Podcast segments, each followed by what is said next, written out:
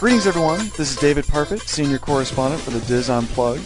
One of the tentpole events for Walt Disney World in the fall is the Epcot International Food and Wine Festival. A new addition to the festival this year will be weekend appearances of popular HGTV personalities. Joining me today to talk about these appearances is the host of HGTV's Urban Oasis and also a judge on HGTV Design Star, interior designer Vern Yip. Vern, thanks for taking the time to join us. Thank you so much for having me. I'm so excited about coming down for this festival. You're going to be at the opening weekend of the festival, Friday, September 30th through Sunday, October 2nd. And Vern, this is not your first appearance at Epcot. You also were there this May at the Epcot Flower and Garden Festival. How was that experience for you? It was really, really fun. I have to say, I had a great time. And I mean, anybody who's going to Disney always automatically knows that they're going to have a great time down there. But you know, it had been a few years since I had been down at Disney, and it was my first time coming with uh, my children. I have a son who's 20 months old and a daughter who's six months old, and we just had a blast. The entire place was beautiful. I mean, it's one of the best times to really go down to to visit Epcot because the entire place is just blooming. There are amazing topiaries everywhere. You see incredible work by so many artisans who work with you know organic matter. It really is a very very special time to be down there. Our website helps people plan their Disney related vacations and that's one of the things that we always say too that spring it's not hot like it is in the summertime and Epcot is never more gorgeous than when you see it at the Flower and Garden Festival.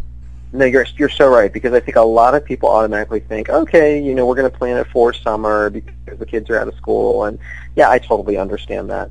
Uh, you have to go when it's convenient uh, for you know vacation schedules. But if you can make it there in the spring, if you can make it there during the Flower and Garden Festival, you were you will be blown away. It is totally transformed. I was so enamored with just even walking around the park and, and looking at how beautiful everything was. So on face value, it seems the Epcot Flower and Garden Festival is a natural fit for HGTV. Gardens in the title of the network, after all. Can you talk about the HGTV connection to the Food and Wine Festival now, and how your presentation may differ from what guests saw at this spring's Flower and Garden Festival? Well, you know, food and wine is such a critical core component of what designers do and what we work with. You know, when you create spaces, you don't create spaces so that they just stay as empty spaces. You create spaces to support activities in those spaces. You know, when you create a bedroom, it's about creating a bedroom that really is going to to meet the needs of that client, whether it's to have an amazing place to relax or to have a wonderful place to sleep and put your head down at night or you know whatever it is. So when we create spaces that families share, whether it's a family room or a living room or a dining room or a kitchen, it's really about that activity that's happening there. And more often than not, it's about food. You know, it's about the the process of eating food, and more importantly, what it's what it's going to feel like when you're together and you're in that moment. And so it's so much of what we do as designers is we speak to the function of those spaces and food and wine is, is at the core of so much of what we work with and what we do. And so this presentation is going to be focused on ideas that people can employ and inject in their own homes revolving around the idea of entertaining and about place settings and about you know how you create that incredible dining room or how you create that family room that's conducive to being able to sit and kind of enjoy a meal and at the same time you know do double duty as a family space. So that's what it's going to be focused on that's such an excellent point too, because we all know, you know, the kitchen is the gathering place. You know, the big meals are the big events where we gather around. So I, I definitely see the connection.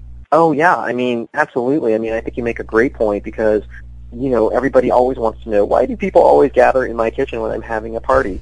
Well, you know, it's where people feel comfortable with a drink in their hand and maybe, you know, with appetizers and food. It just sort of so now that's become a huge component of what we do as designers, is kind of creating those islands and those countertops that really allow those special moments, whether you're just doing it for your family or your kids, or whether it's because you're having a party, creating those those places where people can come and, and rest a drink, where they sit and maybe have their meal there while they're watching you clean up in the kitchen or whatever. So it's it's really about now incorporating all of that activity into that kitchen space. Let's shift gears and talk about your career path. You've described yourself as a classic overachiever You're not only an interior designer, but an architectural designer as well. What influences your design style? For me, you know, the biggest influence has been unquestionably traveling around this country and being invited into people's homes to do transformations. It's something I've done now for, for nearly 12 years, and it's so inspiring to really kind of see how people live their lives and what's important to them. And, and for me, it's always been this confluence, you know, this confluence of function and aesthetics. It can't just be about what's like. It has to be about the function of that, that space, you know, the function of that home and what that family needs. And, and that's really inspiring how people all over the country kind of manage to make all of that work in their existing spaces and maybe how it could work better for them. It, it really fills my head with so many ideas. And then aside from that, really traveling all over our globe. You know, I've been to 42 countries in, in the past five years. Not quite as efficient as, as Epcot, but um, but you know, you see how different cultures do things. You see how different people approach a problem, um, how different people celebrate different things, and that, as a designer, is eye-opening. You take all of that in and have no idea how it's going to impact your work and what it looks like, but it's always one. And for me, it's it's incredibly inspiring. Do you have a favorite country from one you visited recently? Oh gosh, absolutely. I mean, how many how many days do you want this interview to go on for? I have a, a really special place in my heart for Southeast Asia. It's a place that I feel very connected to, and uh, in particular, I you know really love the country of Thailand and being up in the northern part of the country in Chiang Rai, where a lot of the elephants are. You know, I spent a couple of weeks learning how to ride elephants bareback and how how to care for them and how to bathe them and um, what they eat, and you know, I was basically assigned an elephant for a couple of weeks that I had to absolutely take care of in every way, including cleaning up its mess and everything else. But I love that. I felt very, very connected, and for me, it's always about putting myself in as different of a situation as possible from my everyday existence. I I really want to experience things at the extreme because again, you know, as a designer, I think it's so important to understand that you know not everybody does everything the way they do it, and to understand how they do it and why they do it and and to learn from it.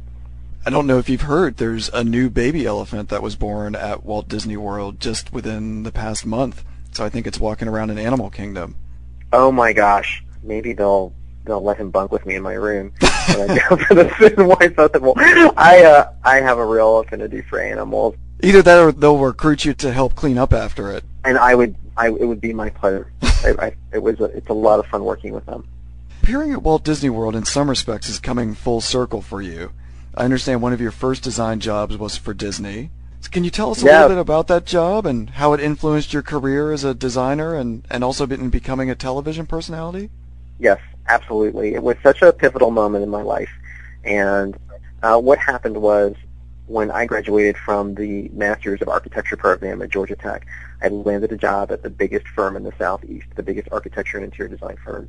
And I started off as an architecture intern doing the things that all architecture interns are assigned to do, which is laying out the public bathrooms, laying out the urinals and toilet stalls and the sinks and all that kind of stuff. It's not the most glamorous. You start off at a new place and you just came out of school. You start off at the bottom of the totem pole and you make your way up. You learn.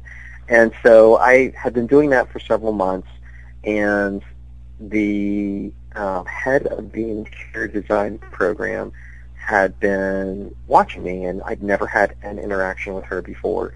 Uh, it's a very large firm, it's over 200 people, and she came by my desk one day and she said, you know, there's something about you that makes me think that you would be a great interior designer. You know, I've noticed that you're the first one here. I admire your dedication, so I'm going to give you a break. I'm going to give you the corporate headquarters of Disney Cruise to design uh, and this was just when Disney was was opening up the Disney Cruise offices in Celebration, and it was a huge opportunity for me.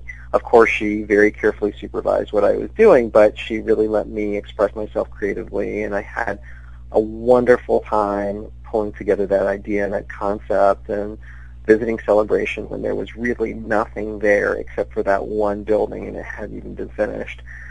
But it was a huge turning point in my career because from that point forward, I was doing both interior design and architectural work.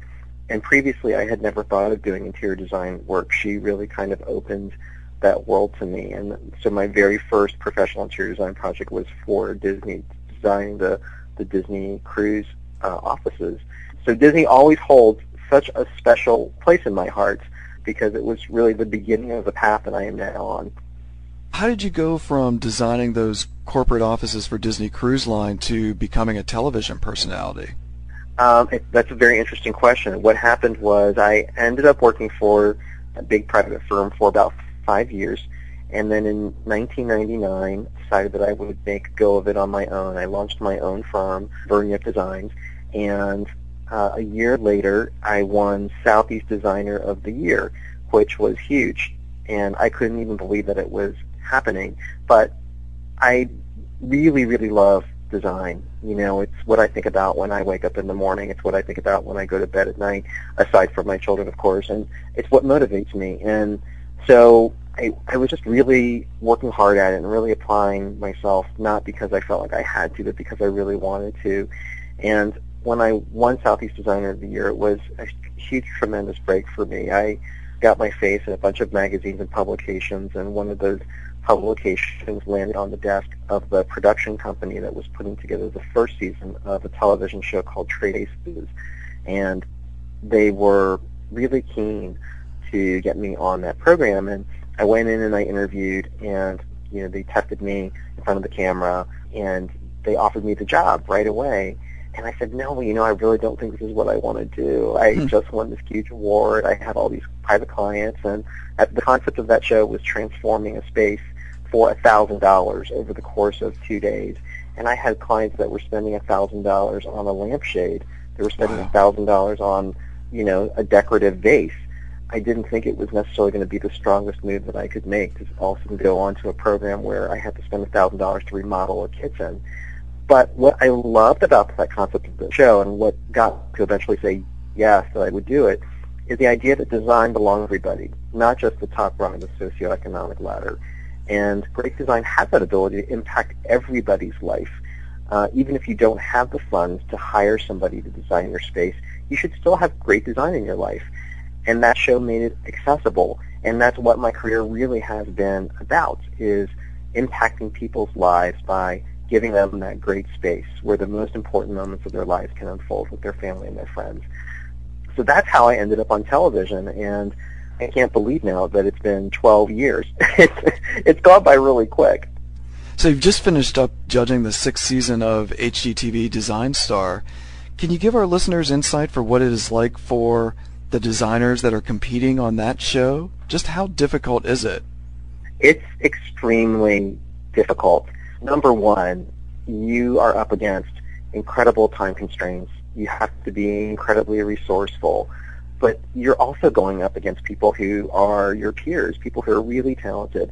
And this year, I'm so proud of our cast that was on the sixth season of HGTV Design Star. And of course, we just concluded that last night, and our, our winner of the sixth season is Meg, and she is such a wonderful talent. But the person who who wins and the contestants who participate in this series can't just bring amazing design chops to the competition. That is a requisite. You have to be a incredible. You have to be an incredible designer. There's no question about that. But the prize at the end of the, the day is getting your own show on HGTV. Great personality. You have to have the ability to explain design in an understandable way that also is entertaining.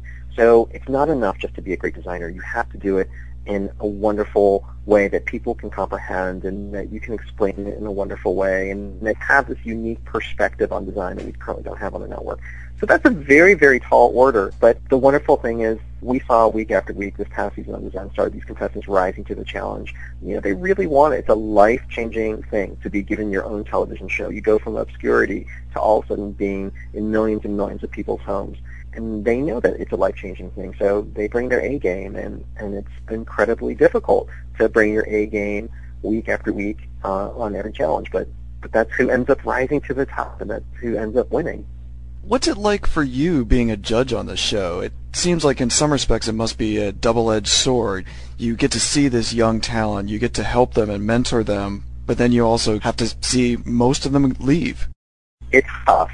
I think that's the part that boy, I try not to let it show too much, but it is really difficult to say goodbye to somebody because you've brought this incredibly talented group of people to the competition, so they're all gifted to begin with. And it just so happens on any given week, somebody just had a bad week. You know, they just didn't bring their A game. They maybe brought their B game or their B plus game even, but everybody else brought their A game. And it's just one of those things where, you know, you're just looking, you, you know you have to send somebody home, so you're trying to figure out who who should go home that week. It doesn't mean that they're not talented. It doesn't mean that they're not a great designer. It doesn't mean that on on another given week that they couldn't have won that competition that week. It's just that it just happened that way, and that's very very difficult. But it's part of the job, and at the end of the day, that is that is what happens is that everybody gets eliminated except for one person. And it's tough, but at the same time, they also get exposure. Another ongoing HGTV project you have is Urban Oasis, and this is a home you designed and decorated, but you had a little more time for this project than the competitors would have on Design Star, correct? Yes, oh, absolutely. But don't forget, I got my start on a show called Trading Spaces, and that was boot camp. That was uh, as hard, if not harder, than what we put our contestants through on Design Star. So Genevieve Gorder, who's my co-judge on Design Star, started off on Trading Spaces and, as well. So we both know exactly what it's like to be in their shoes. We both know how it feels to be up against incredible timelines and difficult budgets and having to think outside the box. I don't think it would be fair for us to be where we are on Design Star uh, helping judge these contestants unless we had experienced what it was like ourselves. But Urban Oasis is a completely different experience. It's difficult on a, diff- a different level, but it's also incredibly rewarding you know, on that show, we're in the middle of people being able to enter to win this year's Urban Oasis. One of my favorite things to do is to be able to go somewhere and figure out what makes that particular city so special.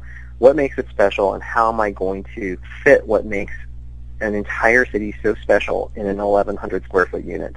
How am I going to capture all of that, everything that makes, for example, this year it's in Chicago, we're giving it away an 1,100 square foot unit at the Trump International Hotel and Tower how am I going to capture everything that makes this incredibly dynamic, wonderful city of Chicago so great within the, the walls of this 1,100 square foot unit? That's a huge challenge, but I love it.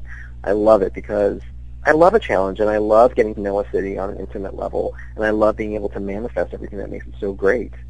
You mentioned that at the end of the show, you end up giving away the home to a family, and it seems like this sense of giving and charity really comes up again and again in your work. Your first solo show for HGTV was Deserving Design and really meant to help families in need. Where do you think that ethic comes from in you, that ethic of charity and giving?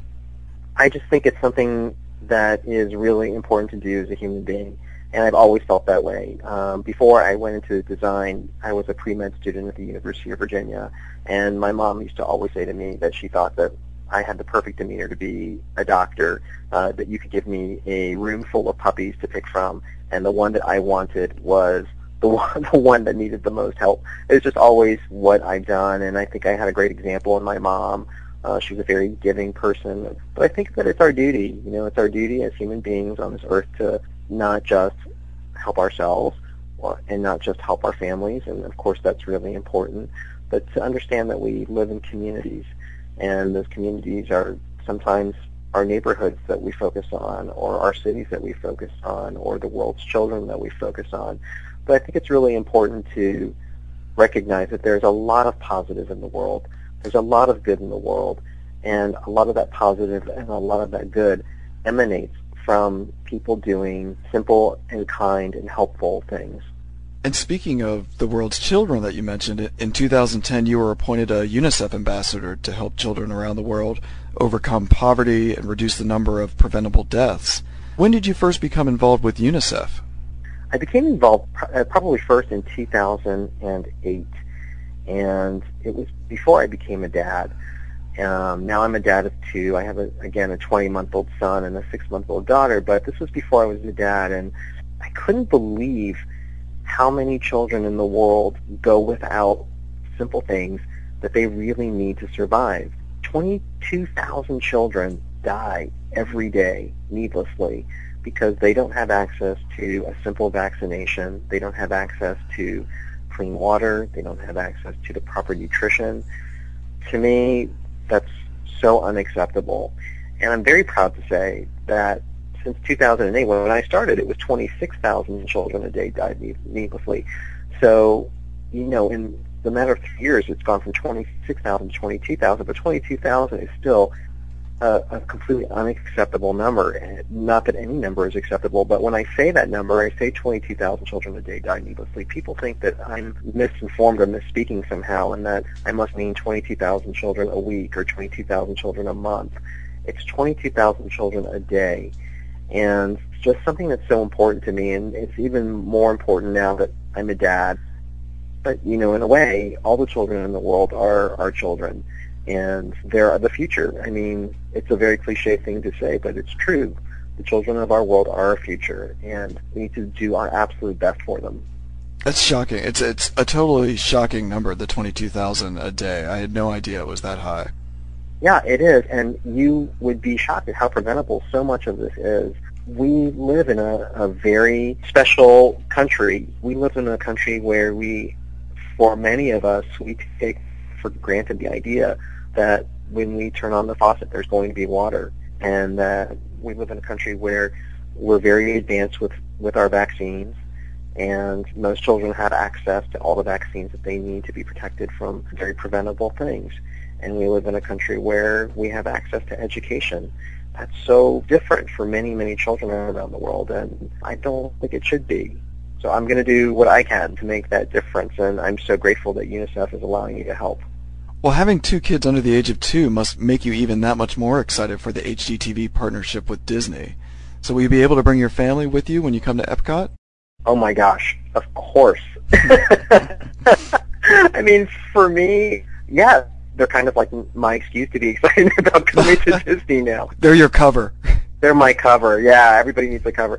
But no, you know, I I uh I would come anyway, even even if uh, I wasn't able to bring them. I would come and love it. But the kids, I when I first brought them to the Flower and Garden Festival, I was thinking, oh, they're a little young. They're a little young to sort of um, really kind of enjoy Disney.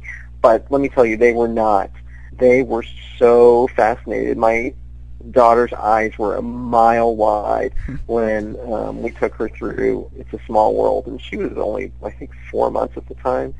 But it revolutionized her her world. she had no idea that the world could be that that cool. Um, and we even allowed them to stay up one night and watch fireworks with us, and both of my kids just loved it. Going on the safari ride in Animal Kingdom was such a treat. They couldn't believe that they were seeing what they were seeing. So, uh, and of course, a highlight for every kid. We we had a picture with Mickey and Minnie, and that was great for them. I mean, I my son's so excited. He carries around a, a Mickey with him now that we bought when we were last there, and I think he's he's going to be so blown away to be back uh, again. So they're definitely coming. Oh, well, that's great. Well, are they old enough to comprehend that they're going back? No, I I don't think that he really understands. We've told him that we're going back, but I think I don't think he fully gets it yet, and it's going to be really great to sort of see his face when he sees Mickey when we go back. And that's so much the joy, too. I mean, yes, an adult, you go and you have such a great time because things like the food and wine with adults and so much of Disney is a wonderful, wonderful experience for adults. But it's also so much fun to be able to see it through the eyes of your children, see how excited they get about things. I mean, that's that's priceless. Well, that's wonderful. Vern, I want to thank you so much for taking time out of your schedule to speak with us. Oh my gosh, thank you. I had a great time, and I'm so looking forward to, to being down for the Food and Wine Festival. Well, I can tell. Well, I want to wish you the best of luck with your upcoming projects, and hope you have a great time with your presentations at Epcot. Thank you. I appreciate it. This has been David Parfitt, senior correspondent for the DIS Unplugged, speaking with acclaimed interior designer and television personality Vern Yip, who will be appearing at the Epcot International Food and Wine Festival September 30th through October 2nd. Thanks for listening.